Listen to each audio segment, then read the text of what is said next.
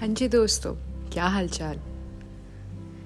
तो आपको क्या लगता है, दो लोगों को साथ रहने के लिए कोई सर्टिफिकेट चाहिए होता है क्या? ना जी ना। दो लोगों को साथ रहने के लिए जिनके दिल मिलते हैं, उन्हें कोई सर्टिफिकेट नहीं चाहिए होता। उनका तो बस साथ होना ही काफ़ी होता है। और अगर दिल ना मिले तो साथ फेरे भी बेकार हैं। सोच के देखिएगा।